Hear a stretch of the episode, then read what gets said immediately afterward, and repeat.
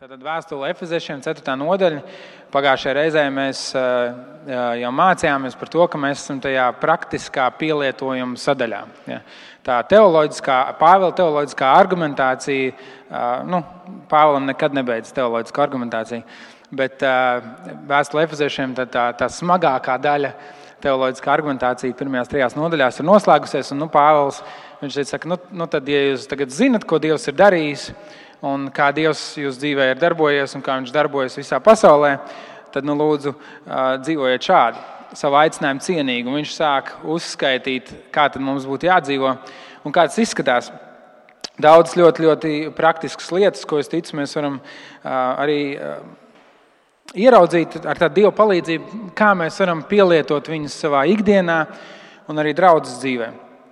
Un viens tāds gatavojoties šai svētdienai, domāju par to, kā tur es, es sēdēju vakardien, vakarā un meklēju tādu, tādu smieklīgu stāstu vai, vai, vai ilustrāciju, kas varētu pastiprināt to, to domu, to ideju, ko, manuprāt, Pāvils šeit saka. Un tad man sieva atgādināja par kādu stāstu, ko mēs esam dzirdējuši, kas ir pavisam īsts, tepat Latvijā dzirdēts par to, kā draudzene redz, eh, locekļi redz savu lomu un, un varbūt mācītāju ģimenes vai mācītāju lomu. Ah, un, un, un mēs, mums bija kāda saruna mācītāja sieva, un viņa stāsta ah, tad, tad dažādas komentārus, ko draudzes cilvēki viņai ir, ir teikuši. Un, un tāds top, top favorīts noteikti ir tas, kādu reizi pie viņas pienākusi ir māsa, draudzes māsa. Un tādā sašutumā um, mācītājs sievai saka, toaletē nu, poda malas ir apčurātas. Tev vajadzētu iet un satīrīt. Um, un es biju dzirdējis daudz un dažādas stāstus par to, kā tam būtu jābūt. Mācītājai sievām obligāti jāvada koris, uh, svētdienisko māsu pulciņš, uh, bet izrādās, ka arī tolas podu var notīrīt tikai mācītāja sieva. Ja, tā ir augsta kvalifikācija un, un, un parastiem cilvēkiem bez tituliem, ko mācīties sieva, nav tituls. Nu, vienkārši gadījās, ka viņi ir precējusies ar mācītāju. Tas bija kaut kas tāds jauns un man likās, um, nu, protams, mēs varam par to pasmieties. Varbūt kādam nemaz nelikās smieklīgi, varbūt kādam tas likās nedaudz bēdīgi vai traģiski. Bet tas ir viens no tādiem tūkstošiem stāstiem uh, par to. Kas ilustrē to, ka, ka draudzē mums reizēm tā doma, nu, nu tikai kā daži noteikti cilvēki drīkst vai, vai var veikt konkrētus pienākumus. Vai arī draudzē konkrētiem cilvēkiem būtu jādara konkrētas lietas, un mums ir šis priekšstats par to, kā tas ir. Un, un, un pārējiem tā atbildība nav. Un, un tie, kas ir mājvietas eh, draudzē, kas jūs esat draugs locekļi, jūs jau uh, būsiet noteikti to dzirdējuši, un arī kas ir pildījuši šīs draudzes locekļu anketas, tad mēs tā nedomājam. Mēs uzskatām, ka katram draudzes loceklim ir gan pienākumi, gan tiesības, gan atbildība Dievu priekšā par to, kas notiek draudzē. Tieši tāpēc arī katru gadu jums ir jāizpild no jauna šīs draudzes locekļu anketas. Un viens tur ir šī informācija, kur ir ļoti svarīga, ka viņa tiek apdeitota un, un, un, un, un ka mēs zinām jaunākos telefonu numurus vai adreses vai ko tādu. Tāpēc, ka, ja godīgi, un, un to jūs arī nākamā nedēļa dzirdēsiet, ka ir vesela rinda ar cilvēkiem, kurus mēs vairs nevaram sazvanīt. Mēs nevaram viņus atrast. Tāpēc, ka tā informācija ir novecojusi un, un mēs mēģinām zvanīt, un, un telefonā saka, ka šāds numurs vairs neeksistē. Bet, bet draudzes locekļu anketā patiesībā vēl svarīgāk ir tā otra puse. Ja? Es atgādinu, tie, kas pildīs, ir, ir divas puses, kur ir šī draudzes locekļu derība, kur ir ierakstīts, ka es, es apņemos iesaistīties draudzē. Ar savu laiku, enerģiju, finansējumu es apņemos. Mēs mājvietā šeit neuzskatām, ka ir tikai daži konkrēti cilvēki, kuri veik, var veikt konkrēts pienākums. Un arī Pāvils tā nedomā. Ja tā, tā, tā ir mana tēze šodien. Ja. Pāvils tā nedomā, un šodien es mēģināšu jūs pārliecināt. Un es ceru, ka Dieva vārds jūs pārliecinās. Pāvils, Dieva vārds caur Pāvilu rakstīto efeziešiem. Pāvils iesāk šo, šo, šo rindkopu, 7. pantā ir teikts, ikvienam. Ikvienam mums ir dota žēlastība tādā mērā, cik ir ikvienam. Cik procenti no šeit sēdējušie ir ikvienam? Visiem, ja simts. Tieši tā. Tad šajā brīdī tu nevari skatīties apkārt un teikt, nu jā, viņš droši vien domā par Gunivaldi, jo viņš ir tāds gudrs un vietas un, un uzticams, vai Aigaru, kurš ir ar dziļām, brīnišķīgām idejām, vai Kārli, jo viņš gal galā ir mācītājs, vai Valteri, jo viņš ir traks un aizbrauc uz Jālgavu. Ja? Tu nevari skatīties apkārt un teikt, nu, tas ir pa viņu vai viņu vai viņu. Ikvienam, ikvienam. Šajā brīdī tu esi spiests, tad, kad tu lasi šos vārdus, un, un bieži vien Kādi man cilvēki arī ir teikuši, bet, bet manā Bībelē nav 7. Nu, pantā rindkopa nesākās. 1. pantā sākās. Ja? Tas viss no 1 līdz 16 pantam kopā. Un tad, kad mēs tā lasām, mēs to ikvienam palaidām garām. Nu, mēs tā, mēs varbūt pieķeramies 12, 11, 12 pantam, kur tur ir apstuļi un mācītāji un skolotāji un gani. Nu, tur mēs tā, nu jā, nu jā nu, tie ir tie izredzētie, ordinētie, ja, svaidītie. Bet, bet to ikvienam tas tā, nu, ai, nu tā, ikvienam, vai varbūt mēs lasām, domājam, nu jā, ikvienam manā draudzē, nu viņiem. Bet nē, ikvienam tas neļauj tev skatīties apkārt. Tas liek tev ieskatīties spogulī. Tas liek tev domāt par sevi ikvienam, arī tev. Ir dota žēlstība tādā mērā, kādu Kristus to ir piešķīris. Ah, ah žēlstība, jā, jā, žēlstība, jā, es ņemu žēlstību. Ja. Pienākums ne, bet žēlstība, es ņemu žēlstību. Mums visiem vajadzīga žēlstība, vai ne? Mums visiem ir kļūdas, mums visiem ir grēki, mums visiem ir grūtās dienas, mums visiem vajadzīga žēlstība. Jūs piekrītat? Mēs domājam, žēlstība ir kā tāda apžēlošana, kaut kas, kaut kas nepelnīts. Un tas tikai būtu skaidrs. Mēs visi gribam žēlstību, mums visiem ir vajadzīga žēlstība. Bet Pāvils runā šeit par mēru. Ikvienam no jums ir piešķirta žēlstība tādā mērā, kādu katram Kristus ir piešķīris. Mērs, mērvienība, daudzums. Pāvils runā par kaut kādu daudzumu, kas, kas, kas vienam iespējams ir vairāk, un citam mazāk, vai, vai, vai citam plašāks, un citam šaurāks, bet garāks, vai citam pavisam šaurs, bet ļoti dziļš. Kaut kāda mērs, mērvienība, kaut kas, kas atšķirās tādā mērā, kādu Kristus to ir piešķīris. Kaut kas, kas, kas nav vienkārši tāda apžēlošana, kaut kas, kas nav vienkārši um, grēku piedošana un, un jauna dzīve, kaut kas, kas, kas liek mums mērīt. Un ir grūti izmērīt, jo mēs zinām metrisko sistēmu, tur ir metri un centimetri, mēs zinām svara sistēmu ar gramiem un kilogramiem un tā tālāk, bet, bet kā mēs varam mērīt žēlastību? Dieva žēlastība mūs nepasargā tikai no kaut kā. Ja? Dieva žēlastība neglābi mūs no kaut kā. Mēs bieži vien uh, tā domājam, Dieva žēlastība izglāba mani no ēles. Reizēm mēs tā sludinām, reizēm mēs, mēs, mēs esam dzirdējuši tā sludinot. Ja? Nāc pie Dieva, citādi tu sadegs ellē vai, vai kas tāds. Un, un, un, un tas mūsu galvenais kritērijs ir, ka mēs tiekam izglābti no kaut kā. Ja? Un tā ir patiesība. Mēs lasām, bija mums redzams, mēs tiekam izglābti no, no soda, no sekām gal galā. Ja? No tām sekām, kas pienāktos mums par savu, par savu nepaklausību Dieva priekšā, atšķirību no Dieva. Žēlstība mūs izglāb no tā, bet ne tikai. Žēlastība mūs, mūs glābi priekš kaut kā. Uz veselību. Žēlastība mūs glābi ne tikai no kaut kā, mūs pasargā no kaut kā, bet žēlastība mūs glābi priekš kaut kā. Kādam mērķim, kādam uzdevumam.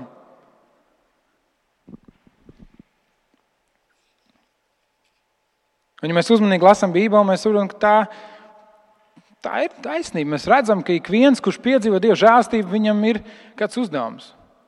Viņam ir kāds mērķis. Jūs neatradīsiet Dieva vārdā nevienu cilvēku, nevienu varoni, kuram nebija kāds uzdevums un mērķis, kurš tur tā vienkārši gadījās. Ja jūs atrodat, pasakiet man, parunāsim par to. Pat valdniekiem vecajā derībā, kas nostājās pret Dievu un kas, kas bija pret visu, um, es nevaru teikt, kristīgo, ja, bet pret, pret Dieva nodomiem, tādam vīram kā Nebukadnēceram, piemēram. Pat viņam bija mērķis Dieva valstībā. Kur tādā apbrīnojamā veidā viņš, viņš, viņš sastopas Dievu savā neprātā. Kur viņš tik augstu pagodinās, viņš saka, es esmu Dievs, un Dievs viņam parāda, nē, tu neesi, es esmu Dievs. Un viņš sastopas Dievu. Un viņam tūdaļ ir mērķis Dieva lielajā stāstā. Dievs, Dieva žēlstība nav kaut kas, kas mums tikai pasargā un izglābj no, no grēka sakām un no ļaunuma, un, un kas padara mūsu dzīvi tagad. Nu, tā nav apdrošināšana. Tikai. Ja. Dieva, žēlstība ir kaut kas, kas, kas iedod mums visu nepieciešamo svētai dzīvei. Kas iedod mums visu nepieciešamo, lai mēs varētu dzīvot ar Dievu, viņa misijai, viņa aicinājumu. Tāpēc Pāvils raksta, iepriekšējā reizē mēs runājām, dzīvojiet savu aicinājumu cienīgi. Un Pāvils var pieprasīt no efeziešiem vai aicināt viņus dzīvot savu aicinājumu cienīgi, tāpēc ka ikvienam ir dota žēlstība. Reizēm mēs domājam, es jau nevaru, es jau neesmu mācītājs, es neesmu mācījies teoloģiju, es jau nevaru, jo es tik skaisti nemāku izteikties, vai es jau nevaru, jo man nav nekādu talantu un spēju, es jau nevaru, jo man ir veselības problēmas, es jau nevaru, jo es esmu nabadzīgs un, un es neesmu izglītots, es jau nevaru, jo es nevaru, nevaru. Bet Pāvils saka, tu vari. Viņš saka, es esmu savā aicinājumā cienīgs, jo ikvienam ir dota žēlastība. Tev nav attaisnojumu. Tev nav attaisnojumu. Un tad Pāvils uzskaita un saka, apstuļi, pravieši, evaņģēlisti, gan un skolotāji.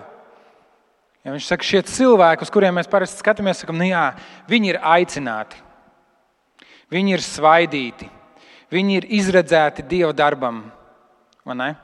Viņi ir tie, kas nu, Valters bija Baltijas Pastrāla institūta uh, students. Viņš ir absolvents, tāpēc viņš var doties uz, uz, uz Jālgavu un, un, un darīt kaut ko, veidot kaut ko jaunu un, un iesaistīties. Bet Pāvils raksta, viņš saka, Dievs deva apstuļus, praviešus, evaņģēlus, ganus un skolotājus. Kāpēc? Lai izdarītu darbu visu citu cilvēku vietā. Man ne? Ja?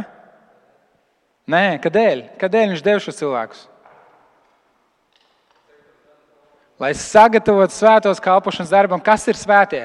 Tie, kas efeziešiem vēstulī ir klausījušies, kas ir svētie, pirmajā reizē noskaidrojām. Nošķirtie dievam, tie ir efezieši, kuriem Pāvils raksta šo vēstuli. Viņš saka, visiem aicinātiem un svētajiem Efezā. Ja? Svētie tie ir visi jūs, Dieva draugi, svētie, izredzētie. Un Pāvils raksta, ka tie cilvēki, uz kuriem mēs parasti skatāmies, ka, nu, jā, Viņi ir tie svaidītie. Tā viņa uzdevums īstenībā ir nevis izdarīt visu darbu, bet panākt, ka jūs darat savu darbu. Viņi ir kā tādi treneri, ja mēs runājam sporta terminoloģijā, kur pienākums ir, ir, ir, ir sagatavot, un attīstīt un, un iedrošināt un salikt kopā to, lai svētie būtu gatavi kalpošanas darbam. Tāpēc, ka ikvienam ir dota žēlstība tādā mērā, kā Dievs to ir piešķīris. Ikvienam. Un, ja kāds domā, ka māja vieta pēkšņi ir bijusi sajukuša un liek mums pildīt draudzes locekļu anketas katru gadu, ne, ir, tas ir biblisks princips, ko mēs tādā veidā vēlamies uzsvērt ikvienam. Tev ir atbildība. Un pat tad, ja tu neesi māja vietas draugs loceklis, esi kādā citā draudzē, tev ir atbildība Dieva priekšā. Dieva valstības priekšā, Dieva draudzes priekšā, tāpēc ka arī tev ir dota žēlastība. Un arī tu esi svētais, kurš tiek sagatavots kalpošanas darbam. Tev ir uzdevums. Jā, ne visi kļūst par sludinātājiem, mācītājiem, ne visi vada kopienas, ne visiem ir spējas būt muzikāliem, pielūgsmes vadītājiem, vai, vai draugs priekšniekiem vai sekretāriem. Ne visi aizbrauks uz Jēlgavu un atvērs savu biznesu un dibinās jaunu draugu. Tāpēc to sauc par žēlstību. Tāpēc katram ir žēlstības mērs. Ja? Un mēs nevaram, nu, mēs domājam, mērs, mēs uzreiz gribētu novilkt vienu taisnu līniju un tad novilkt. Ja? Nu, Kārlis ir šeit, Walters ir šeit, ja? vēl kāds ir šeit. Ja? Nu, kā, un tad mēs mēģinām visus pret vienu līniju, vienu mēru nomērīt. Tas nav tas, ko Pāvils šeit domā. Viņš saka, bet ir noteikti žēlstība tev dot tam, ko Dievs no tevis grib. Kombinācijā ar taviem dabiskajiem talantiem, ar tavu pieredzi, ar to, no kurienes tu nāc un ko tu zini, ar tavām gara dāvanām, ko Dievs tev ir devis, tev ir dot šī žēlstība. Un draudzes draudzes vadības un kalpošana vadītāju uzdevums ir sagatavot svētos kalpošanai. Lai katrs varētu darboties pēc tā žēlstības, lai katrs varētu šīs žēlstības potenciālu pielietot pilnā mērā. Mācītājs tavā vietā nepasludinās evaņģēliju un neparādīs mīlestību cilvēkiem tavā dzīvē. Varbūt kādreiz es sastapšu kādu no taviem draugiem vai paziņām, un mums būs iespēja parunāt, bet tā ir tava žēlastība. Tas ir tavs uzdevums, tie ir tavi cilvēki. Pielūgsmes vadītājs tavā vietā nepavadīs laiku lūgšanā un Dieva klātbūtnē. Viņš to nevar izdarīt tavā vietā. Tāpat kā es nevaru aiziet tavā vietā pie ārsta. Svētdienas skolotājs neaudzinās tavus bērnus Kristus mīlestībā. Viņš mācīs, un viņš par viņiem rūpēsies svētdienas rītā. Un, un es ticu, zinot, arī pazīstot ārti, viņš domā par to, kā palīdzēt jums ne tikai svētdienas rītā, bet vecāk tā ir jūsu atbildība audzināt savus bērnus Kristus mīlestībā. Sociālā kalpošana neaizvieto nepieciešamību tev rūpēties par savu tuvāko.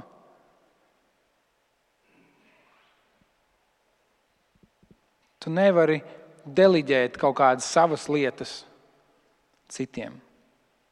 Tu nevari deliģēt savu aicinājumu citiem. Tu vari deliģēt uzdevumus, jā. Tu vari lūgt cilvēku palīgā, jā,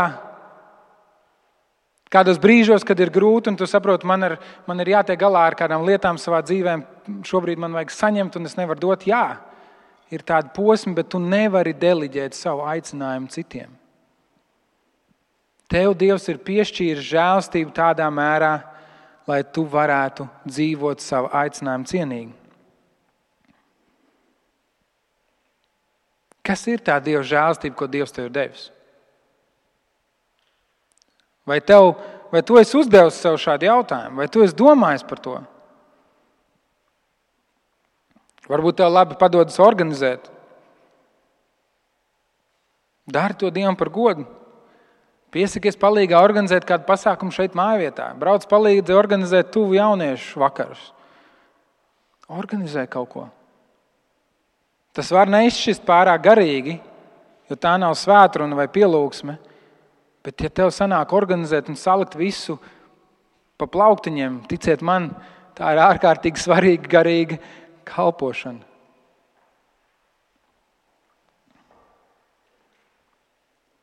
Tu māki uzklausīt un labprāt rūpējies par cilvēkiem. Dari to Dievam par godu. Pievienojies kopienai un dzīvo tajā nevis lai tikai saņemtu, bet tu vari dot, tu vari uzklausīt. Tu vari palīdzēt kādam pieaugt Kristus mīlestībā. Pievienojies pajautā man vai Tomasam, kuru draugu cilvēku būtu, būtu nepieciešams apciemot. Aizbraukt kādam palīgā. Tas arī var nešķist garīgi. Tev liekas, nu es jau nemācīšu trīs vārdus par Dievu pateikt, bet varbūt arī nevajag. Reizēm mēs pasakām jau par daudz. Vienkārši mīlēt. Dievs tev ir tevis dalants dziedāt, spēlēt mūzikas instrumentu lieto to Dievam par godu. Pieskaties pie Jolantas, saka, es labprāt arī ar laiku spēlētu pielūgsmes komandā. Kas man ir jādara? Tev ir skaidrs, kā darbojas internets un sociālai tīkli. Draudzēji tavs iemaņas varētu noderēt, lai mēs ar vien vairāk cilvēkiem varam pavēstīt par Jēzu Kristu. Ir daudz un dažādas lietas. Mūsu draudzē ir dāvis, un šodien nav, tāpēc par viņu var brīvi runāt. Ne? dāvis lēnieks, kuram, kuram padodas strādāt ar datoriem. Un viņš salabo vecus datorus un kopā ar Tabitu Ašnevicu nogādā tos ģimenēm, kurām tie ir nepieciešami. Žēlastība. Viņš dzīvo savu aicinājumu cienīgi. Mums draudzē ir māja un dace un vēl kādi cilvēki, kas rūpējās par, lai to lai skaisti izskatītos un būtu zaļi augi un būtu dekorācijas uz svētkiem. Liekas, tur nu, kas tur garīgs. Viņi jau neieraksta Bībeles pantus katrā puķa podā. Ja? Bet ir taču skaisti, vai ne? Ir patīkami būt šeit, ir mājīgi. Dzīvo savu aicinājumu cienīgi. Viens cilvēks, kuru mēs reti redzam vispār šajā draudzē, tāpēc viņš vienmēr paslēpjas tur aiz datora, Arthurs, kurš ļoti uzticami kalpo ar saviem talantiem un spējām. Gan saimnieciskās lietās, gan strādājot ar tehniku. Dzīvo savu aicinājumu cienīgi. Un tie ir daži piemēri. Es nevaru nosaukt visus, jo tad es kādu aizmirsīšu, un tad atkal būs traki, ja kādu izlaižu. Bet es ceru, ka jūs saprotat, ko es domāju. Tas nav tikai sludināt un, un, un dziedāt pielūgsmē vai kaut ko tādu darīt. Tas ir tās lietas, ko Dievs mums ir piešķīris. Viena lieta, kas mums draudzē ir ārkārtīgi vajadzīga, ir lūkšana, lūkšana cilvēki. Es ticu, ka jūs lūdzat mājās, un tas ir labi, bet mūsu lūkšana, tikšanās reizes ir ārkārtīgi švaki apmeklētas. Mums ir vajadzīgi cilvēki, kuri iestājās, kuriem saka, es gribu būt tas lūkšanas cīnītājs draudzē. Cilvēki, kuriem mēs varam aizsūtīt šīs lūkšanas vajadzības, kas draudzē ir un kur uzticami lūgs par tām un runās ar Dievu un ar nevienu citu. Žēlstības mērs.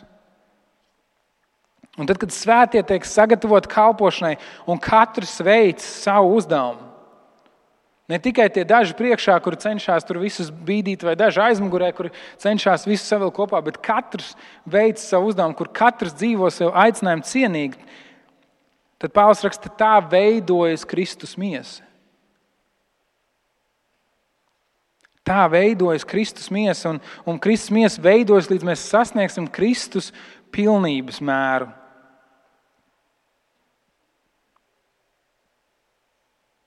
Līdz mēs sasniegsim vienotību ticībā un atziņā uz Dieva dēlu. Kā jau Valters Ievadā teica, vēstulē Efeziešiem šī, šī, apakša, šī, šī galvenā tēma ir, kad, kad Kristus apvieno visu. Mēs skatāmies uz Kristu, mēs redzam Dieva pilnību. Kristus apvieno visu, kas ir debesīs un virs zemes ka Dievs no pasaules radīšanas jau pirms sākumiem ir ieredz, paredzējis, izredzējis to, ka caur Kristu cilvēku tuvojas Dievam. Kristus ir viss centrā un Pāvils raksta, tad, kad draudzē katrs dzīvo savu aicinājumu cienīgi, veidojas Kristus miesa, kas tuvojas šim Kristus pilnības mēram. Kristus ir tas, kas glābi. Viņš ir kungs. Viņš ir tas, kas vieno mūs no dažādām uh, tautībām, un, un, un dažādiem vecumiem, un, un, un dažādām politiskām piederībām, un, un tā tālāk. Viņš ir tas, kas mūs vieno.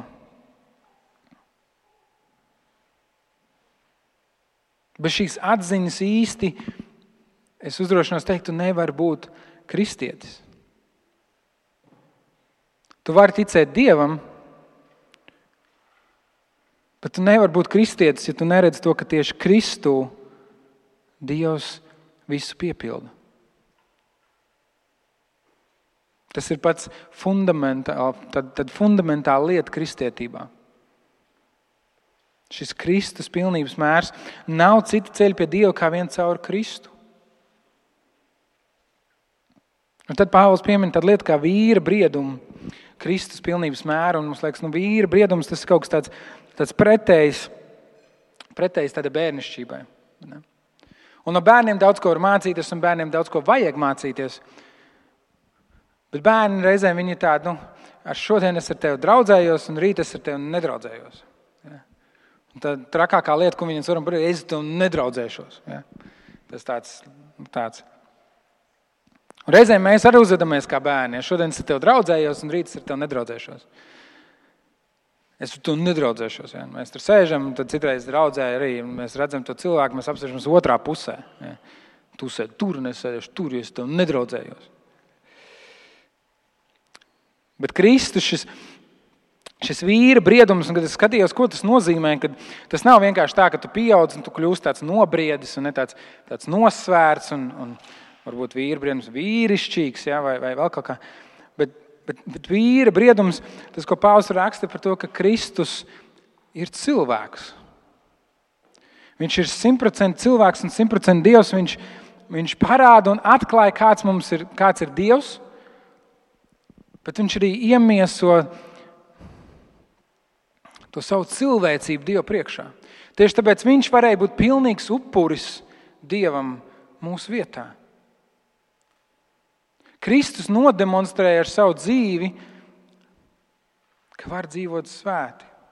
Viņš nodemonstrēja, kāda ir šī dzīve Dieva priekšā, kas viņam ir tīkama, kas viņam ir pieņemama.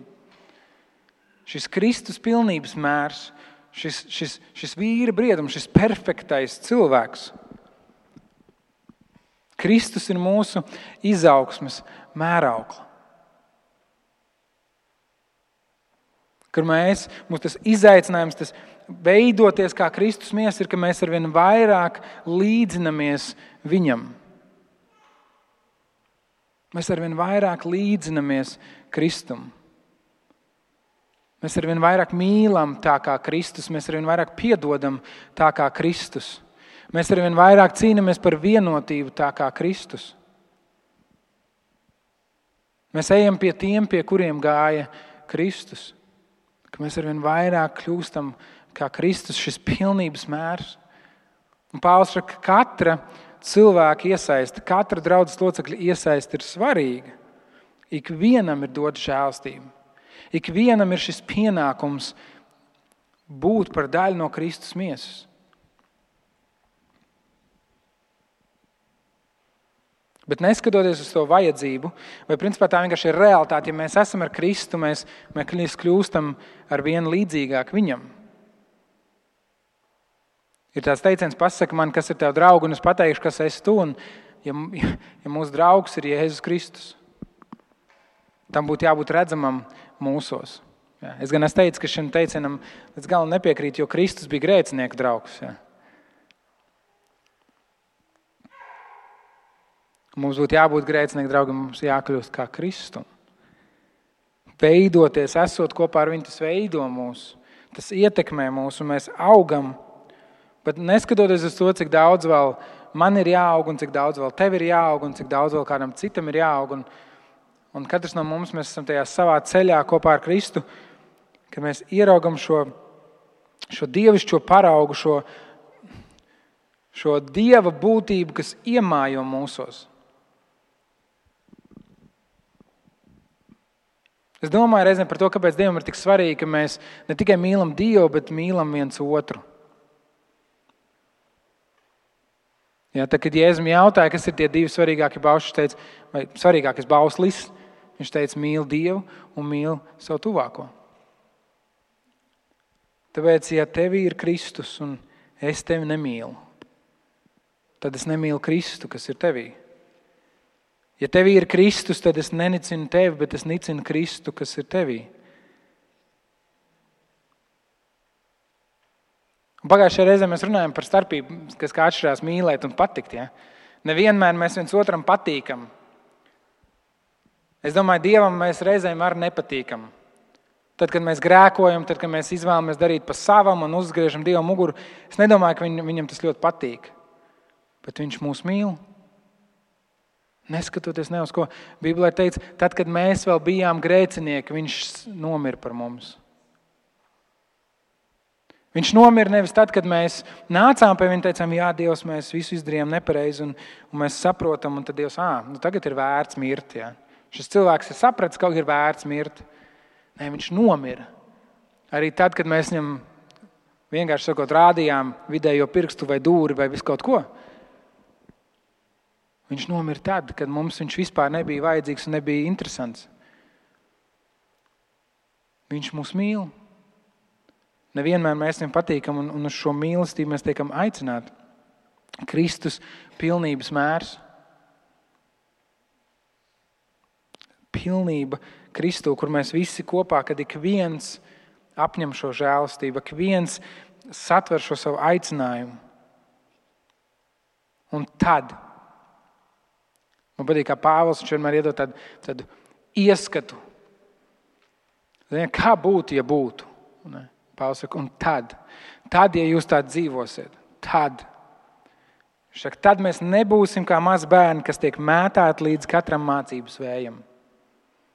Viņš saka, ja mēs tā dzīvosim, ja mēs pieaugsim Kristūts ar to, ka katrs no mums izprot šo žēlstības mēru savā dzīvē, mēs nebūsim vairs kā mazi bērni, kas tiek mētāti līdzi katram mācības vējam. Redziet, reizēm mēs kļūstam atkarīgi no mācības, atkarīgi no mācītāja pat reizēm. Mēs nespējam paši pastāvēt, jo neesam vingrinājušies domāt šādās kategorijās. Ja mācītājs teica, ka tā ir labi, tad mēs domājam, ka tā ir labi. Un tad nāk kāds cits mācītājs, kurš ir skaistāks un, un, un labāk runā, un viņš saka, nē, bet tā ir labi. Un mums liekas, nu jā, viņš, viņš pārliecinošāk runā. Tā tad tā ir labi. Un, mēs... un labi tad, ja, ja tā mācība tiešām ir bibliska. Un, un reizēm nāk vīri un arī sievas, kas ļoti pārliecinoši spēj uzrunāt cilvēkus, bet, bet tas, ko viņi māca, nav tas, kas ir saskaņā ar Dievu vārdu. Es kāds reizes jau teicis, lūdzu, pārbaudiet visu, ko es runāju. Man ir, es jums varu pateikt, man ir tā doma, es neesmu uzdrīkstējies, bet es gribētu kādu svētdienu vienkārši sākt runāt herēzi. Nu, tā nemanām. Tādas nepatiesības no Dieva vārda, un, un, un tad pārbaudīt, cik daudz no jums nu, sāks man mest ar kaut ko. Dieva vārds saka, pārbaudiet visu. Tas nav par to, ka es varu kaut ko pārliecinoši pateikt. Es skatos uz savu dzīvi un ziniet, kad es biju vispārliecinātākais savā dzīvē. 16 gadu vecumā, kad es tikko Dievu biju iepazinis. Un es visiem stāstīju, kā jādzīvo, un kā ir laulībā, un kā bērni jāaudzina. Un vēl viss kaut ko. Mācības vējam, viņš saka, mēs nebūsim, nebūsim mētāti vairāk, mēs spēsim atšķirt, mēs spēsim saprast. Mēs būsim vingrinājušies domāt šajās kategorijās, mēs būsim vingrinājušies pazīt Dievu, jo mēs katrs spēram šos soļus Dieva žēlstībā, mēs dzīvojam tajā, mēs mājojam tajā. Un tas vairs nebūs par to, kurš ir aizrautīgāks runātājs vai kuram ir lielāks šovs, bet par to, kurš uzticam runāt Dieva patiesību. Kurš uzticam runāt Dieva patiesību. Pāvils raksta, mēs pieaugsim Kristū, apliecinādam patiesību mīlestībā.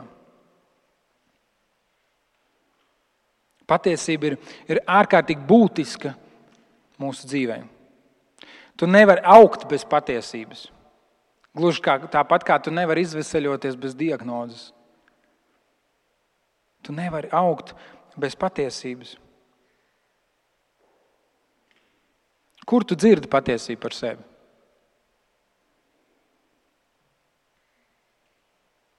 Kas ir tas, kā tu uzzini patiesību par sevi? Vai ir kāds tavā dzīvē, kam tu esi devis atļauju to sev pateikt?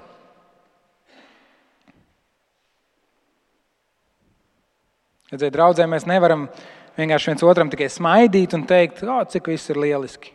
Ja. Viss ir brīnišķīgi, Dievs tevi mīl, lai tev brīnišķīga nedēļa, viss ir kārtībā. Ja.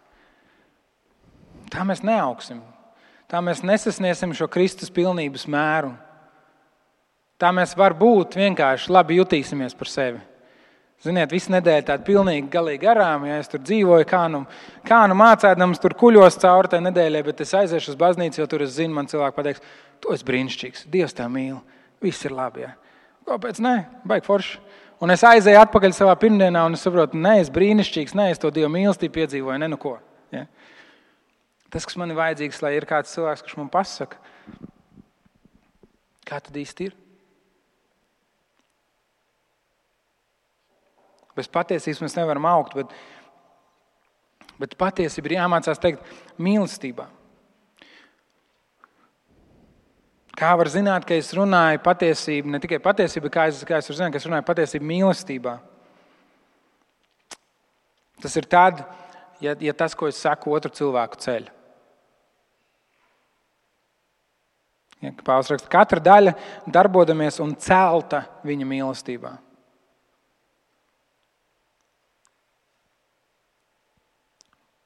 Es domāju par savu dzīvi, un, un reizēm tās skarbākās lietas, kuras esmu saņēmis, ir bijušas tās nepieciešamākās lietas, kas man ir palīdzējušas ieraudzīt sevi citā gaismā un saprotu, ka tā, ir, tā ir patiesība. Un es ieraugu, ka, kad es varu, ka man kaut kas atkal ir jānoliek Dievu priekšā, ka man kaut kas ir jāizsūdz Dievu priekšā. Pāvils 2. vēstulē korintiešiem 7. nodaļā raksta, lai gan vēstulē es jūs apbēdināju, es to nenožēloju. Agrāk bija tā, ka es nožēloju, redzu, ka tā vēstules brīdī jūs apbēdināju.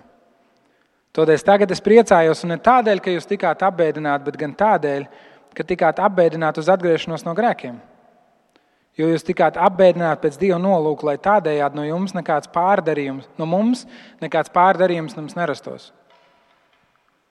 Reizēm mēs baidamies teikt patiesību, tāpēc ka mēs esam egoisti. Ko tas cilvēks par mani padomās? Viņš vairs ar mani nerunās.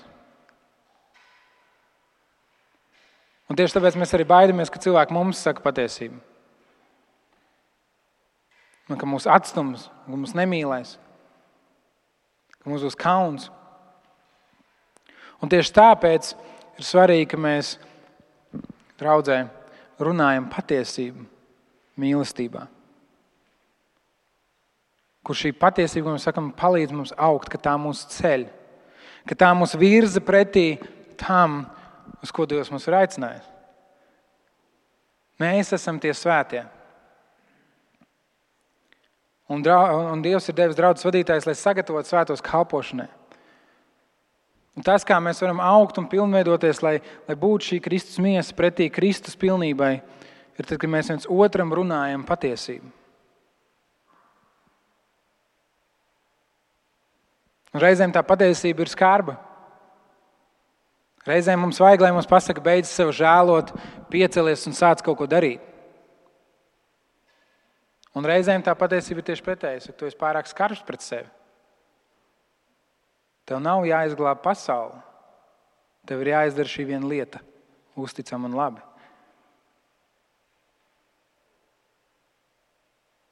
Visvairāk, protams, mums vajadzīga patiesība, kas ir saistīta ar grēku. Kad ir kāds, kurš man var pateikt, beidz grēkot. Tādos vai citādos vārdos, ka mēs varam viens otru pasargāt, viens par otru iestāties. Bet mēs to darām aiz tādas patiesas mīlestības, lai celtu, nevis lai nograutu. Tas nav vienkārši. Mums ir jātiek galā ar sevi. Jo reizēm mums gribās pateikt visu, ko mēs viens par otru domājam.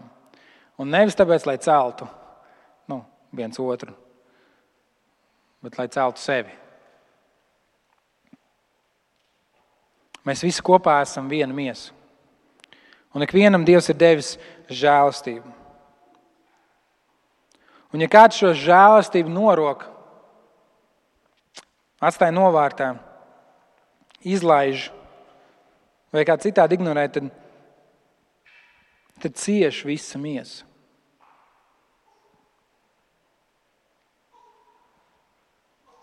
Dievs mums ir devis šo žēlstību pēc, pēc sava labā prāta. Mēs nepūlamies, lai saņemtu žēlstību. Mēs to jau esam saņēmuši. Pāvils raksta, ka vienam ir dota. Nevis būs dota pēc tā, kā jūs nopelnīsiet, bet ir dota pēc tā, kā Kristus to ir piešķīris. Un šī žēlstība ir tāds kā enerģijas avots. Kad mēs ieraugam to, ka Dievs mums ir devis visu nepieciešamo, lai mēs varētu dzīvot savu aicinājumu cienīgi, lai mēs varētu būt tie svētie, lai mēs varētu būt tā Dieva draudzene, lai mēs varētu viens otru mīlēt ar patiesību, lai mēs varētu dzīvot savu aicinājumu cienīgi. Tas ir kā tāds enerģijas avots, kā spēks, kur mēs ieraugam, ko Dievs mums labā ir darījis. Kad mēs patiesi ieraugam šo Dieva mīlestību, šo nepelnīto žēlstību, ko viņš mums dod, nekas cits neatliek, kā tai atbildēt, kā uz to reaģēt. Kad mēs patiesi sastopamies ar Dieva žēlstību, mēs nevaram palikt vienaldzīgi. Un tā starpība ir tajā, ka ja mēs, ja Dieva žēlstība būtu atkarīga no mums, ja mums tā būtu jānopelna, tad lielākā daļā gadījumā mēs izdarītu tieši tik, cik nu, to minimumu, ko mēs varam izdarīt, lai šī žēlstība sasniegtu. Ja? Tā taču ir. Visbiežāk jums ir iespēja pirkt nu, vienu vai otru lietu, nopirkt, jūs, jūs atradīsiet lētāko iespējamo summu, ko jūs varat par to samaksāt. Ja? Salīdzini.CLV vai kur pirkt.CLV. Ja tu kaut ko vēlēsies pirkt, vienu salīdzini, un tu gribēsi nopirkt vislētāko, tu gribēsi samaksāt vismazāk. Un es tik bieži dzīvē iegrābies tajā, ja, ka es gribu nopirkt lētāko un es nopērku brāķi. Bet, ja mēs gribam nopelnīt Dieva žēlstību, tad mēs izdarīsim to minimumu, cik maz vien iespējams, lai mēs, lai mēs tiktu pāri tai barjerai, lai mums tā žēlstība būtu. Kad mēs satveram nepelnīto Dieva žēlstību, kad mēs satveram šo Dieva mīlestību, kad mēs satveram to Kristus pilnību, šo, šo attēlu mūsu priekšā, tad mēs vairs nedomājam par to, cik tas maksās. Tad mēs vairs nedomājam, ko tas no mums prasīs. Mēs vienkārši zinām, tas ir jādara. Kristus teica līdzību par Dieva valstīm. Viņš teica, tā ir kā tāda pērle, ko kāds cilvēks atrada. Viņš pār, aizgāja un pārdeva visu, kas viņam bija, lai to iegūtu. Viņš nedomāja, ko tas viņam maksās. Viņš vienkārši ieraudzīja šo dārgumu. Viņš bija gatavs iet un darīt nevis pašu mazāko, bet visu.